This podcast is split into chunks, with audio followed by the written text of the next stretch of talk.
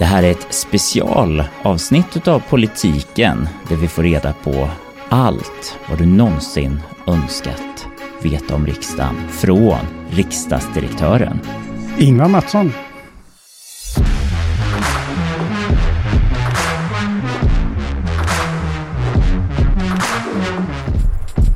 Det här är Politiken.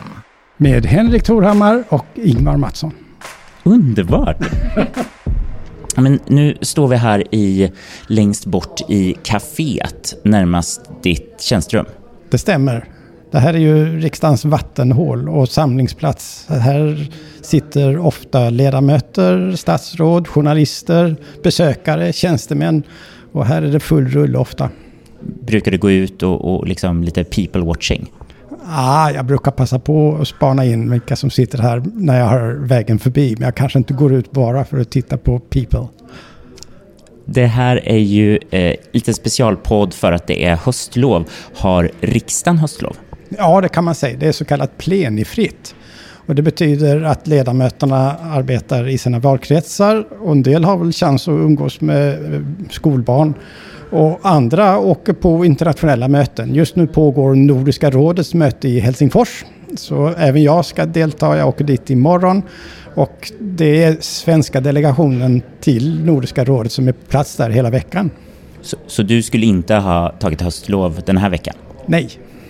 Eftersom det här podden kommer handla om allt du någonsin vill ha vetat om ett riksdagen och två dess direktör så får vi börja med en väldigt grundläggande bit, nämligen vad gör en riksdagsdirektör? En riksdagsdirektör är för det första myndighetschef. Det finns ju en myndighet, riksdagsförvaltningen, som har till uppgift att stödja riksdagen och dess ledamöter att uppfylla alla de uppgifter som regeringsform och andra lagar säger att riksdagen ska göra. Och det är ju ingen känd myndighet och det är inte meningen heller för det är ju riksdagen som ska stå i fokus. Men eh, man kan väl jämföra det lite med regeringskansliet som jobbar för att stödja regeringen. Fast riksdagsförvaltningen är mycket mindre, men vi gör väldigt många olika saker. Naturligtvis så är det alla de tjänstemän som man ser på tv när man tittar på eh, debatter i kammaren. Och för övrigt så är det vi som producerar tv-bilderna från kammaren också. Men vi har ju bevakning, IT, kommunikation och i utskotten jobbar kanslier för att eh, stödja de 15 utskott och en EU-nämnd som arbetar med att bereda olika frågor. Och då finns det experter på de ämnesområden som utskotten ansvarar för. Och förstås experter på alla regler och procedurer som riksdagen måste följa. Och det är ett axplock av det riksdagsförvaltningen gör och som jag är chef för. Och dessutom så är jag ju, kan man säga, kammarsekreterare. En av flera som turas om att sitta i kammaren bredvid eh, den tjänstgörande talmannen under debatter.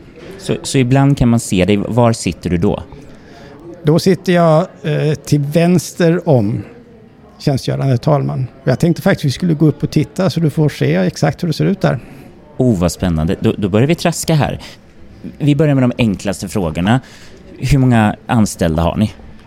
Det är 700 anställda i riksdagsförvaltningen. Men det är inte bara vi som är verksamma i de här lokalerna utan till det kommer 349 ledamöter, uppemot 450 som är anställda i partikanslierna.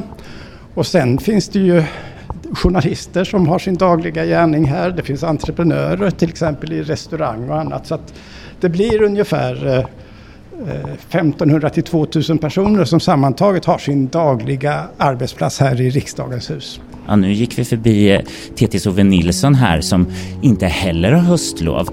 Eh, men annars det är ganska lugnt. Ja, absolut. Det är väldigt skillnad. Nej, nej, nej, nej. Nej, nej, nej, nej. Så går det inte till. Välkommen till verkligheten.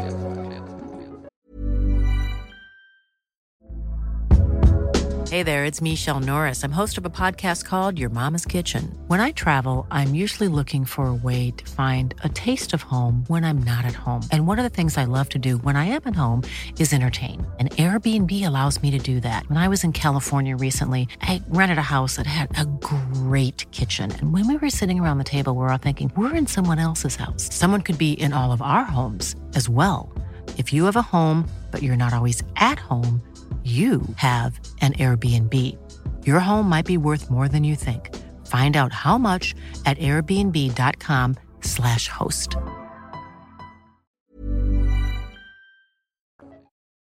Nu går vi alltså in i kammaren och jag bad ju dig nämligen ta ut tre stycken platser. Den viktigaste, den vackraste och en personlig. Och nu kan man höra här att vi är i ett byggt rum med en speciell ljudaura. Ja, det här är alltså då plenisalen som alla lyssnare säkert känner till.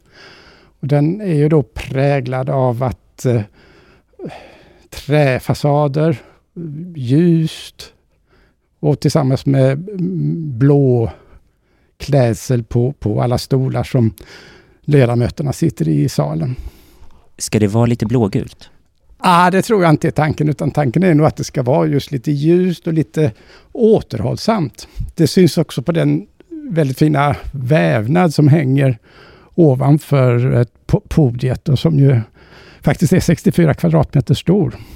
Och nästan lite sådär som en EU-peng, att det är lite oklart. Är det Bohuslän? Är det bara dimmigt? Eh, skulle det kunna vara Vänern? Vem vet? Nej men precis, det kan lika väl vara eh, också fjällen. Om man tänker efter att de ligger i en dimma. Så att eh, jag tror att det är öppet för tolkning. Men det ska precis eh, gestalta Sverige och svensk natur. Stramt. Okej, ska vi fortsätta? På grund av att du är med oss så får vi gå in i kammaren. I vanliga fall så är det här ett rum som är stängt och avhållet för att framförallt användas ju av riksdagens ledamöter och inte för journalistiska inslag. Men vi gör ett undantag idag. Du är varmt välkommen. Jag tackar så mycket och vi går alltså in på vänstersidan här nu. Klätt, går vi upp för trappstegen och nu hamnar vi alltså där talmän och även du då sitter. Ja, det stämmer. Så här är då stolar som är avsedda för olika funktioner. En eh, talman, en kammarsekreterare, de vice talmännen, kanslister, protokollsnotarier.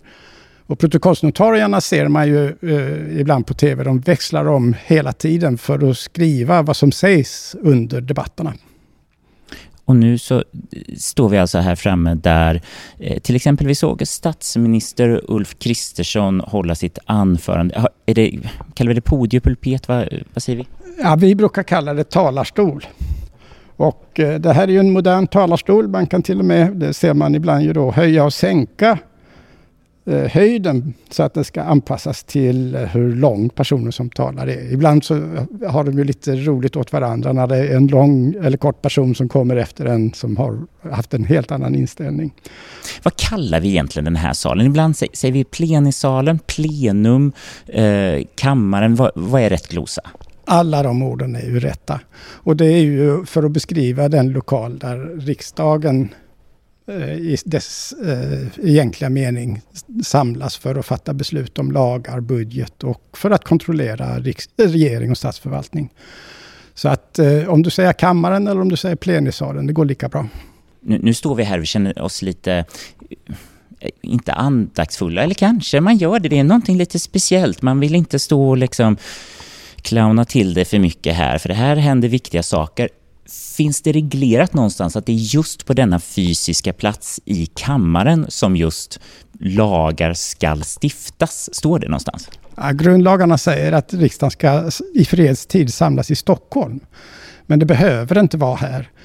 Eh, och ibland så kallas eh, sammanträden även till andra lokaler faktiskt. Eh, det händer att man behöver vara på en annan plats. Men det är väldigt ovanligt och det är väldigt opraktiskt. Men det är klart vi måste ha reservlösningar om, om det börjar regna in i taket eller någonting sånt där. Så det är inte så att regeringsform eller annat binder oss till att vi måste vara just här. Okej, Det, det, finns ju en annan person som ibland också företräder denna eh, institution, nämligen talmannen en aspekt av talmannen, lite ordningsman i klassen. Det är mycket eh, uppförandekoder. Nu ska man inte prata med du och, ni eh, till exempel i partiledardebatterna. Hur mycket är det upp till, till talmannen eller till eh, riksdagen att, att fatta besluten om vilka ordningsregler som gäller här? Ja, det är talmannen som har fattat beslut om ordningsreglerna i kammaren. Men efter samtal med alla eh, partier. Vi har ju för vart och ett av partierna här i riksdagen en gruppledare. Inte partiledaren utan gruppledaren. Och gruppledarna tillsammans med talmannen träffas i princip var fjortonde dag för att överlägga om och planera för kammararbetet. Och så pratar de om lite annat också som eh, har med riksdagsarbete att göra. Och där kan alltså talmannen förankra och samråda innan han fattar sina beslut. Och, och ibland, ja, väldigt många gånger så tittar man ju på det brittiska parlamentet och tänker oj, oj, här var det en hetsig, kul eh, underhållning att se på, att lyssna på. Finns det några tankar om att så här, mer utav livligheten och, och påhejandet, kanske till och med från, från åhörarläktarna, att det skulle liksom komma in i, i det svenska politiska debatt, debatten? Ja, det där är ju en spännande fråga, för det är ju många talmän genom åren, för övrigt eh, även andra här i riksdagen, som gärna vill att riksdagen ska vara centrum för den politiska debatten. Och på många sätt är den ju det, men debatter pågår ju även på andra håll. Och ibland är det stor uppmärksamhet kring det som händer här och ibland är det ganska ödsligt här och bara ett par, tre ledamöter som debatterar något ämne. Men ett försök att höja temperaturen i eh, eh, debatten här, det var faktiskt när man införde, och nu går vi fram till två andra talarstolar. Det står två talarstolar framför talmanspodiet. Och de används eh, för replikskiften och för interpellationsdebatter. Och tanken här är ju att de som ledamöter som närmast debatterar med varandra ska stå lite närmare varandra, för annars är det här en jättestor sal. Och det är också så att under debatter är det fri sittning. Så tanken är att ledamöterna ändå ska sitta så nära som möjligt för att få lite eh, känsla av hetta här inne i debatterna. Men annars så är det ganska så hovsamt eh, i riksdagen jämfört med andra parlament. Och det är väl bra att vi inte gått så långt så att det blir handgemäng och att man får släpa ut ledamöter som är alldeles för vildsinta, som händer faktiskt om man tittar ut över världen. Inte i Storbritannien dock, för trots att de verbalt är väldigt eh, ska vi säga, eh, konfliktinriktade så är de ju aldrig fysiska med varandra. Men eh, det, ibland tittar vi ju på tv-debatter från brittiska underhuset och är lite avundsjuka på den fantastiska stämning som ändå finns där. En sak som bidrar till det är att de hojtar och buar och eh, håller på. Och här i, i riksdagen så är det begränsat. Man får applådera, men man får inte lov att bua. Men om man är på, eh, uppe på läktaren som ju vi i media är på ena sidan, ibland eh, inbjudna diplomater, men också allmänheten. Där är det ju inte uppskattat om det görs viljeyttringar. Nej, där får man inte lov att göra någon viljeyttring. Och sen är det å andra sidan så att om alla här inne applåderar och någon, på, någon, som är på besök där uppe också gör det, då händer det ju ingenting. Vems ansvar är det om man ser någonting hålla på att hända? Är det, är det du som snabbt kastar dig på intercomradion och säger till vakterna gå och hämta någon? Eller hur, hur funkar det? Ja, det där sköter vakterna själva. Vi har hela tiden bevakningspersonal uppe på läktaren. Och för övrigt så kan det ju då vara helt fullt där och i, i vissa debatter har vi då eh, journalister längst bort i en sektion. Sen har vi en sektion eh, för diplomatiska kåren. De är här till exempel under partiledardebatter och utrikespolitiska debatter. Och sen övriga då för allmänheten och ibland speciella gäster. Det kanske kommer en talman från ett annat land på besök. Och då brukar de få sitta längst fram på första raden. Och apropå diplomaterna och apropå hur det kan vara i olika parlament så jag pratar ju ofta med ambassadörerna och, och de ger sina intryck av hur de tycker debatterna är här i, i, Sverige. Och nästan alla diplomater säger alltid att det är väldigt artigt och Eh, lugnt och sakligt i jämförelse med deras parlament.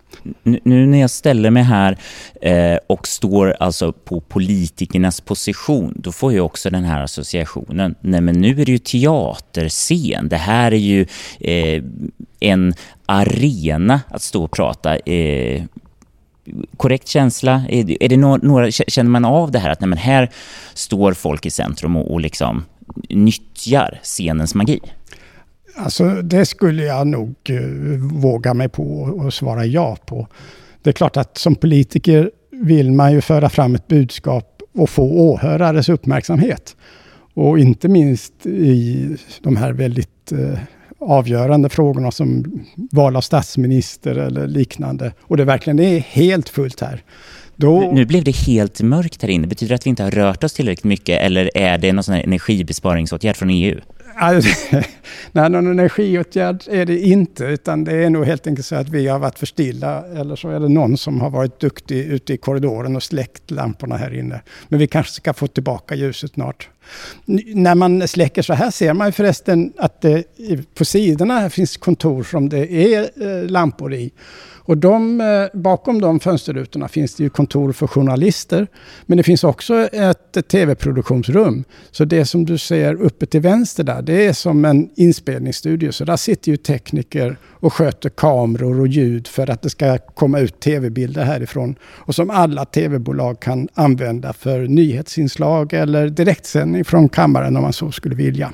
Så ni har ju då er egen riksdags-tv. Hur tänker ni kring produktionen där? Ska det vara liksom långsamma in- och utzoomningar? Vem bestämmer man när man vill ha reaktionsshots? Liksom när man så här, nu, nu kommer oppositionsledaren upp. Eh, är det naturligt att då vet kameramännen, då ska du rikta in dig på statsminister?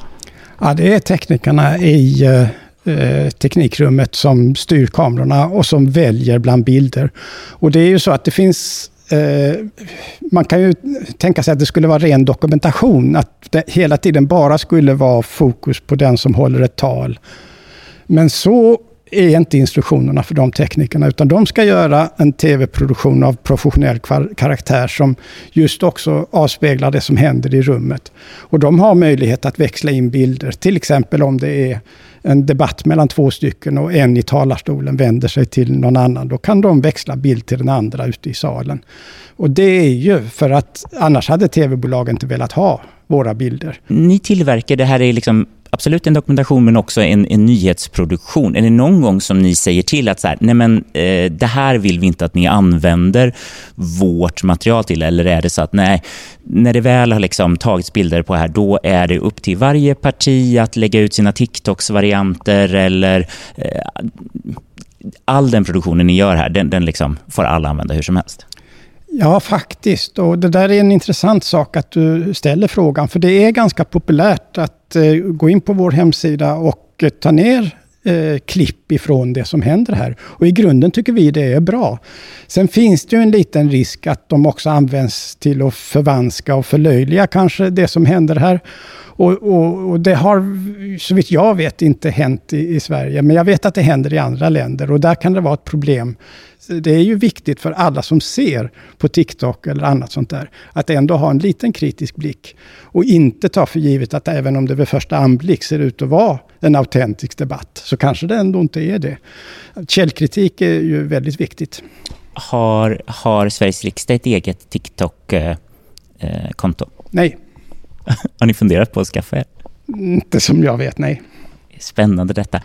Och sen ser man här, det är lotteriboxen. När det blir det är jämnt. Det. Det är, ja, för jag undrade precis, här har vi en, en jättestor kakburk, känns det som. Ja, just det. Det är en bra beskrivning. Fast den är ganska fin som kakburk betraktat, är den inte? Alltså, jag skulle älska om någon hade lagt ner några kakor där, för om någon ville sitta och snacka lite, om det blir eh, långa eh, stunder här. Jag kom på Kaffe jag... får man nog dricka här inne, vilket ju var faktiskt en nyhet under den tid som Per Westerberg var talman. Innan dess var det förbjudet faktiskt. Får man eh, dricka en Red Bull eller sån energidryck? Ja, det finns inga särskilda restriktioner på vad man får dricka så, så det går bra. Alkohol? Ja, det har jag aldrig sett. Jag, jag tror inte regeln behövs att förbjuda det, utan eh, det får man låta bli. Så hög tilltro till det här med vanans makt och eh, hur man ska bete sig. Men jag måste visa dig en annan sak också. Ja, jag hänger på Ingvar. Nu, oj, nu går vi under den här gigant. Vad är... Nu lyfts det fram. Det här är talmansklubban. Och eh, den har anor. Den är alltså från 1866. Den här är alltså en stor klubba, eh, större än en grapefrukt i själva dunkardelen. Nu använder jag de tekniska glosorna här också. Pärlemor. Det är riktigt. Och den gjordes alltså för andra kammaren när eh, innan dess så hade vi ju haft fyra stånd som bildade riksdagen. Men så hade vi en representationsreform 1865 och skapade första och andra kammaren som bildade riksdagen. Då hade första kammaren och andra kammaren förstås varsin talmansklubba och den här gjordes för andra kammaren och det är den vi fortfarande använder. Får du slå med den nu? Ja, jag kan få det. Det får du ju aldrig annars. Okej, vi- vi hör en gång bara hur dunkelt låter. Har du sett hur människor lämnar nu är vid det- 50-55 nu är det- års ålder? Så här här. borde vi ha det oftare. Det är en härlig dialog.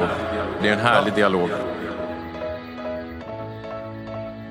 Vad händer med Ingvar Mattssons politiska rättigheter? Har du någon rätt att uttrycka dig något politiskt och tycka saker? Alltså jag har samma grundlagsrättigheter som vilken medborgare som helst. Och jag har ju förstås rätt att rösta i val och allting sånt. Men jag har ju ingen yttranderätt i, i riksdagen. Och ingen rösträtt, utan jag är ju tjänsteman. Och dessutom eh, förväntas ju vara helt partipolitiskt neutral. Så jag ger ju aldrig uttryck för mina politiska åsikter, utan de behåller jag för mig själv. Så, du- har du liksom känt någon gång att ibland har du velat lajka något på, på Facebook eller eh, köpt någon majblomma eller någonting och tänkt nej, nej, det blir för mycket av en ställningstagande? Ja, så, så är det. Jag skulle inte lajka på, på, på Facebook eller socialt medium för att det uttrycks en åsikt som jag instämmer i. Utan i så fall lajkar jag för att jag tycker att det är något humoristiskt eller någonting annat trevligt. Inte politiskt. Är det, är, är det liksom här en generationsfråga? Känner du att det finns en samma förståelse för ämbetsmannens roll? Eller är det här någonting som man kanske måste prata lite med om? Ha en intern debatt när det gäller yngre kollegor? Nej, men det här är en viktig fråga som du tar upp. Därför att det är inte givet vilket, eh, hur man uppfattar en tjänstemannaroll.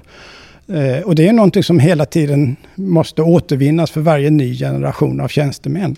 Och det kan vara särskilt svårt som det nu också är som eh, omsättning och rotation på arbetsmarknaden. Det är inte givet att man som ung startar som tjänsteman i, i staten och sen har hela sitt yrkesliv i staten. Utan tvärtom kan man jobba privat vissa delar av livet och statligt andra och kanske kommunalt vid något tredje. Och eh, själva tjänstemannarollen har ju dessutom jämfört med den här byråkraten som vi tänker oss eh, för hundra år sedan eller något sånt där, vidgats och innehåller mycket mer. Och det är ju faktiskt så att det är någonting som, som riksdag och regering har eh, tagit notis om. Och man har ju nu velat införa en obligatorisk utbildning för statstjänstemän.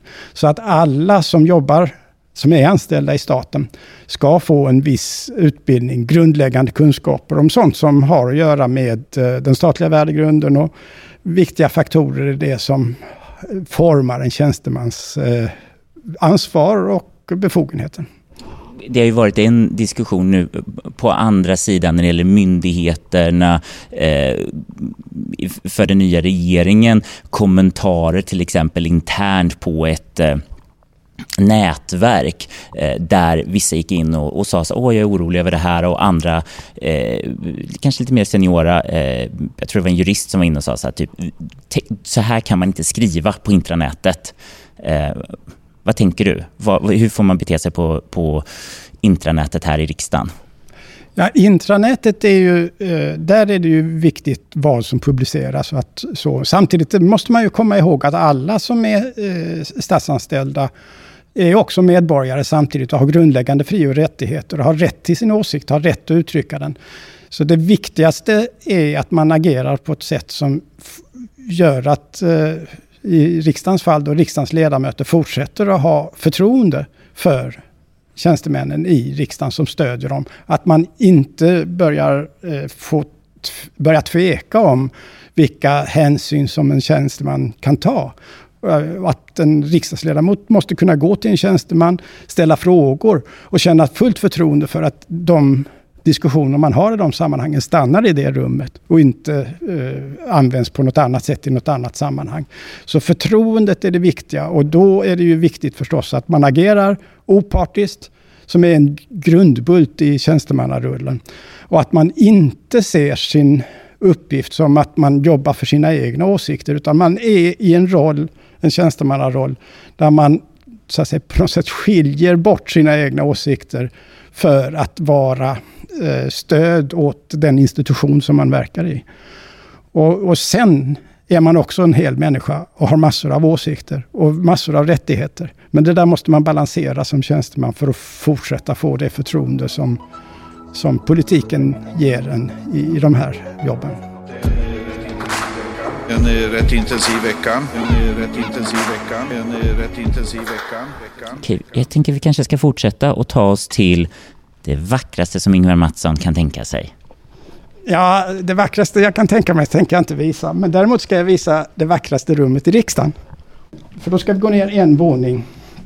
Vi befinner oss ju i eh, det som byggdes för Riksbanken. Nu fick man ta liksom innergången och det svänger sig här väldigt mycket. Och vilka, vilka är det som nyttjar den här gången? Det är talmännen. Och nu är vi i talmansvåningen och vi ska gå till bankofullmäktige men eftersom vi ändå har vägarna förbi det här är ju ett, eh, en vy som har blivit välbekant, särskilt efter förra regeringsbildningen, men det är ju ganska stramt vilka som släpps in här. Jag vet det är nästan lite kamp om vilka fotografer som får komma in. Ransonerar ni tillgången för att skapa en större hype inför Norlén? Ja, det skulle ju vara en smart strategi, men det är mycket mer enkelt än så. Det är att det får inte plats så många. Och alla får ju chans att träffa då partiledare eller talman i presscentret. Vi fortsätter här igenom till någonting som det står Bankofullmäktige på. Ja. Och nu har vi kommit in i det som jag har valt ut som eh, det vackraste rummet. Och eh, redaktör Torhammar står med munnen öppen och ögonen vidöppna. Så jag tror han är redo att hålla med. Alltså det är så mycket grönt och så mycket, jag vet inte vad, något, en mörkare form utav... eh, Vad är, ja, vad är träet här inne tror vi? Det borde jag ju också veta, men det vet jag faktiskt inte. Men träet är alltså från 1907, när det här började användas. Och eh, sen är det sidentapeter och sidengardiner. Eh och ett fantastiskt skriv, eller förlåt, sammanträdesbord och två skrivbord för sekreterare vid sidan om. Och så stolar med läderklädsel. Och tittar man på bordet så är det ju klätt också i läder, eller förlåt, en filt. Som man kan spela eh, biljard på. Det går nog utmärkt att spela eh, biljard på. Och så tittar man och då finns det skrivbordsunderlägg. Men framför allt så finns det ju i, i metall och glas gammal utrustning för eh, eh, bläck och eh, gåspennor. Blir man inte sugen på... Har ni testat att använda dem till detta någon gång? Inte jag. Jag har inte varit med om det. Men det, skulle, det är helt säkert fortfarande möjligt att använda. Och tittar man noga på de här underläggen så ser man också två ymnighetshorn. Och ymnighetshornen de symboliserar banken. Så de här prylarna har funnits här eh, i då, över hundra år. Vilka är det som får använda denna fantastiska sal i grönt siden och mörkt trä som är som en, en tjusig matrona tänker man att hon är så här liksom grosshandlaränkan som kommer in och styr här tänker jag. Det, Inga Gill skulle ha spelat henne i en sån 80-talsfars tänker jag. Ja, här är det lite restriktivt med vilka möten som hålls. Men en form av möten som hålls regelbundet här, det är ledamotsrådets möten. Och ledamotsrådet, det är att varje parti utser en ledamot som tillsammans med mig diskuterar frågor om förvaltningens stöd till ledamöterna. Så när vi vill ändra någonting, tv-utbudet i eh, tvn eller något sånt där, och vi vet att ledamöterna har synpunkter på det, då pratar vi med representanter för ledamöterna här i det som kallas ledamotsrådet. Och vi samlas här. Ja, för det är någonting som är väldigt spännande med den här platsen. För det är ju inte bara, jag höll på att säga att eh, du är... Eh, du har tjänstemän under dig. Du har ju också ett ansvar för ledamöterna. Sen på ett sätt så har du ansvar för mig i min roll som journalist. Vi på Svenska Dagbladet har ju lokaler här. Eh, så att till exempel om, om man är missnöjd med ventilationen Ledamotsrådet kan vara en sån ingång. Sen är det klart att om man tycker att det är för varmt eller kallt eller för lite syre i ett kontor, då är det ju lättare att man som individ vänder sig till vår fastighetsenhet. Och då har vi ju eh, ett digitalt system där man anmäler fel. Eh, så man kan få en glödlampa utbyte eller vad det nu kan vara som behöver ändras för att det är något. Men om det är tillräckligt eh, många som tycker att det är något som är tokigt, då kan ledamöterna ta upp det här och, och eh, diskutera. Så när vi sitter i presscentret och det är fullt med journalister och vi klagar, jag kan inte andas, det är, det är för svettigt. Så egentligen, det finns någonstans säg inte en app för det här, men, men det finns, vi skulle kunna då liksom i vår roll som att det här på ett sätt är vår arbetsplats, kunna skicka in någonting till, till, till slut dig då? Ja, om ni hade varit anställda, för då har ni tillgång till IT-systemet. Men som eh, gäster kommer ni inte åt det där eh, registreringssystemet. Så ni kan inte klaga på att det är för lite luft. Då får ni, då får ni skicka ett vanligt brev. Jag fick fler frågor från eh, mina kollegor. Eh, nu tittar jag här, det här ser ut att vara en väldigt härlig belysning, återigen för att filma ett kostymdrama här inne. Men jag har hört också klagomål på belysningen, både i kammaren men också i de gamla eh, första och andra kammarsalen. Eh, att det blir dåliga bilder. Jag förstår inte vad det här betyder. RA-värdet är fruktansvärt. Och jag vet inte vad RA-värdet är.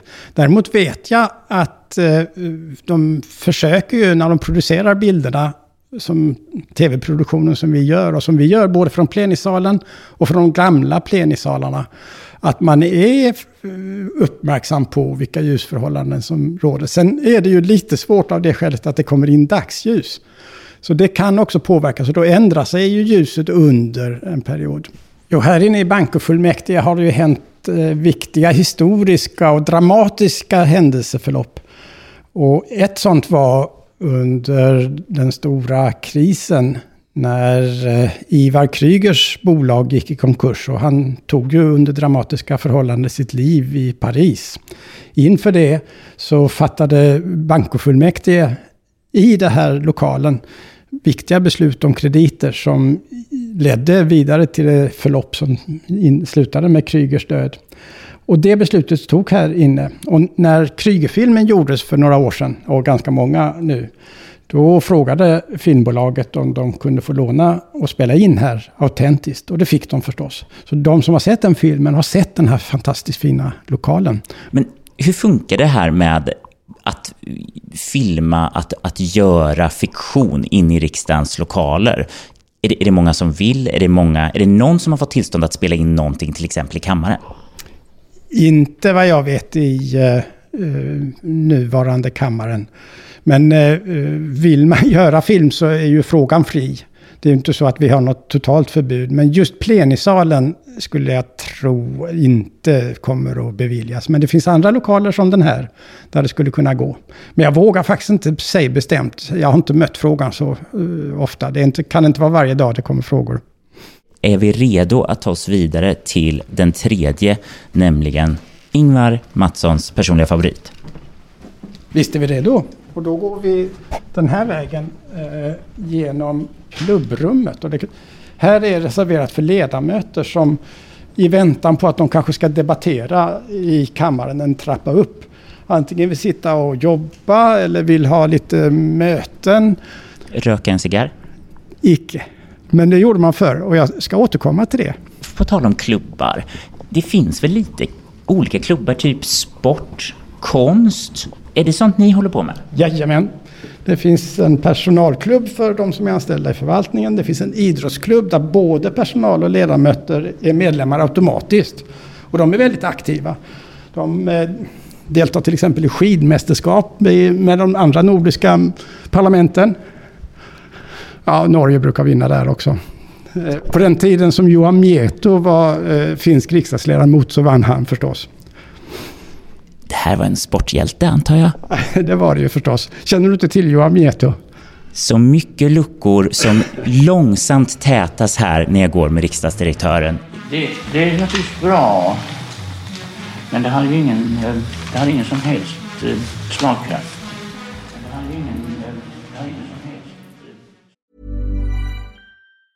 Planning for your next trip?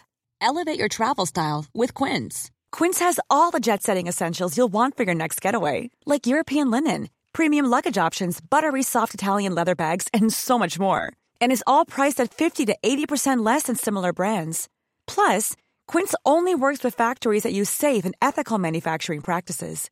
Pack your bags with high-quality essentials you'll be wearing for vacations to come with Quince. Go to quince.com slash pack for free shipping and 365-day returns. Nu går vi in i ett rum med så mycket trä så man nästan får lite så här... Man känner att man, om, om man har en, en allergi mot eh, att det blir liksom lite torr luft så kan man nästan... Man är inne i slöjdsalen och känner så här... Eh, börjar liksom lite stressandas. Eh, väldigt högt i tak, väldigt mycket böcker. Var är det vi är?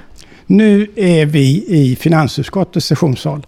Och det här var handbibliotek, eller lässal på eh, tvåkammartiden. Det är många frågor där. Jag undrar också, är det här Ingvar Mattssons personliga favorit? Ja, det här är faktiskt min personliga favorit och det beror på att jag har jobbat som tjänsteman i finansutskottet i väldigt många år och suttit här inne. Första gången jag satt här inne var riksmötet 1991-92. Okej, du säger tidigt 90-tal. Är det Ann Wibble, eh, två, två cigg och en kopp kaffe? Alltså, det är riktigt. Då var hon ju nybliven finansminister just 1991. Fick man sitta och röka här då? Nej. Hon fick gå ut. Men däremot så har man rökt väldigt mycket här. Du kan ju själv tänka dig, 1905 var det inga sådana tankar och då var det bara män. Och här inne i handbiblioteket satte man sig i läsfåtöljer för att vänta på sin tur i debatten eller liknande. På den tiden fanns det ju inga kontor eller liknande för ledamöter utan de var ju eh, hänvisade att uppehålla sig i bibliotek, i sammanbindningsbana eller i någon annan ställe. Och då satt de ju gärna här och då kanske de rökte en pipa eller en, en cigarr eller någonting sånt där.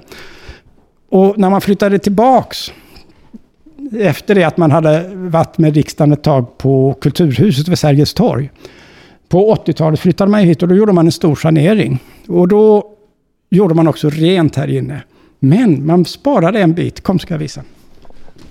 Det här är spännande. Jag hoppas att det är en avlagring utav cigaretter. Vad är detta? Jo, det är helt rätt. Så svart var det innan man gjorde rent.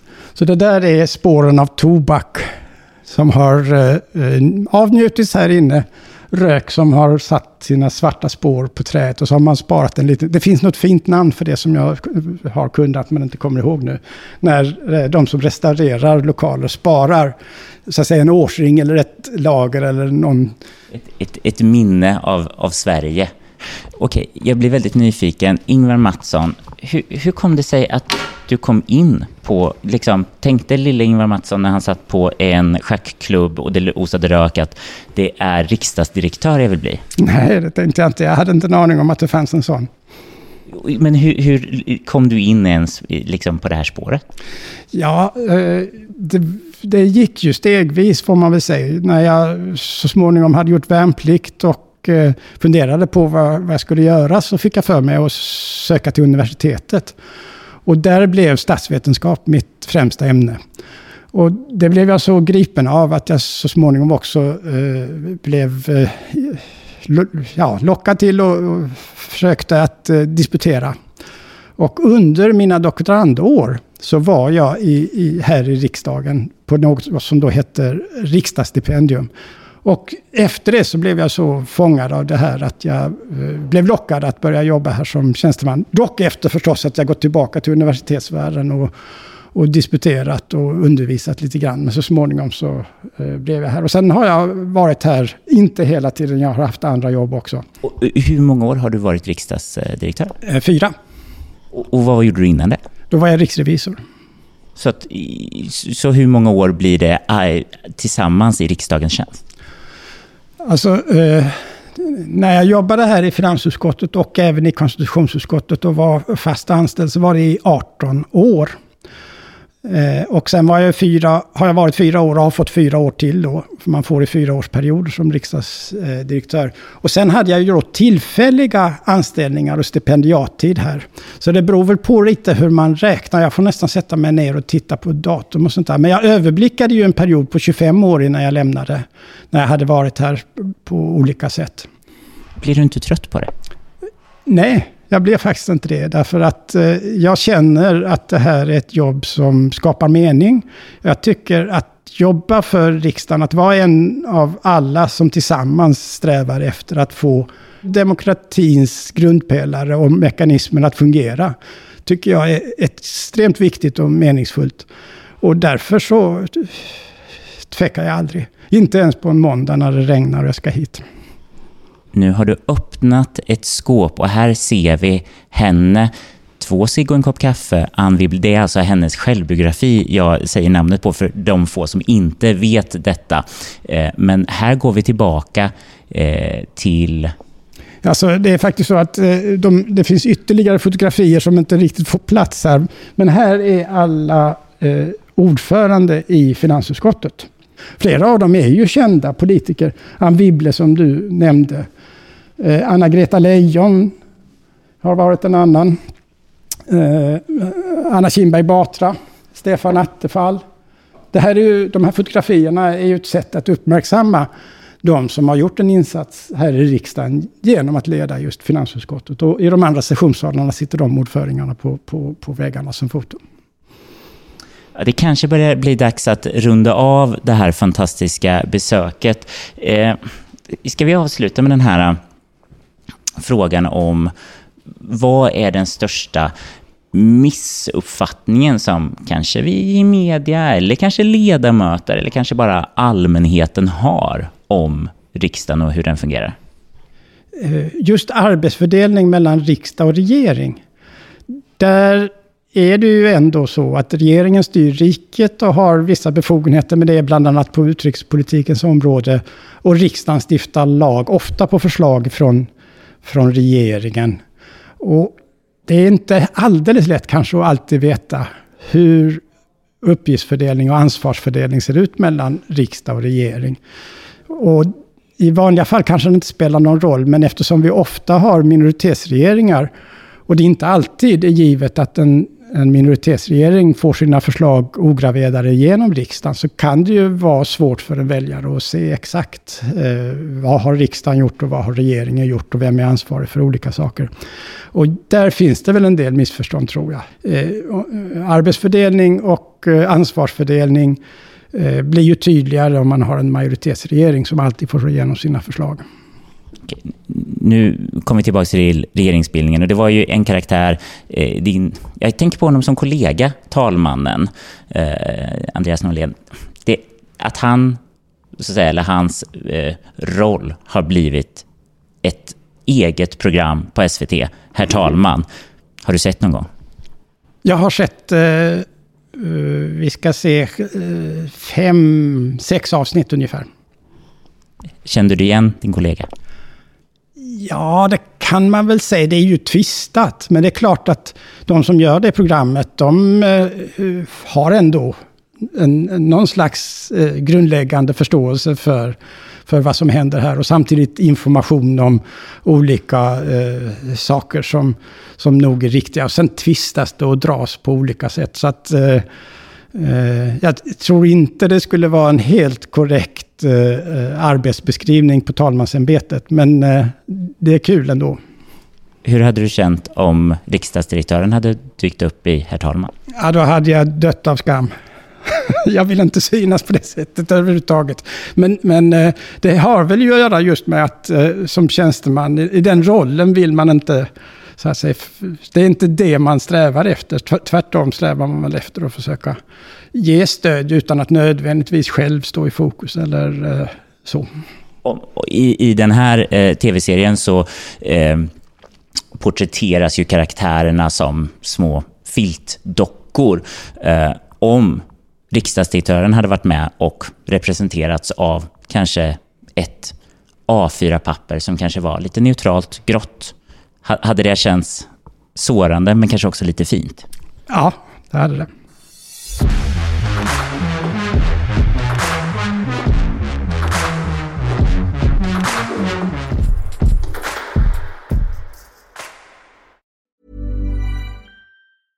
Flexibility is great. That's why there's yoga. Flexibility for your insurance coverage is great too. That's why there's United Healthcare Insurance Plans. Underwritten by Golden Rule Insurance Company, United Healthcare Insurance Plans offer flexible, budget friendly coverage for medical, vision, dental, and more.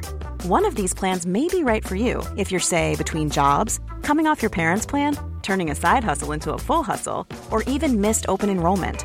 Want more flexibility? Find out more about United Healthcare Insurance Plans at uh1.com. Du har lyssnat på Politiken, en podd från Svenska Dagbladet. Producent Mattias Dellert och ansvarig utgivare Anna Karleborg.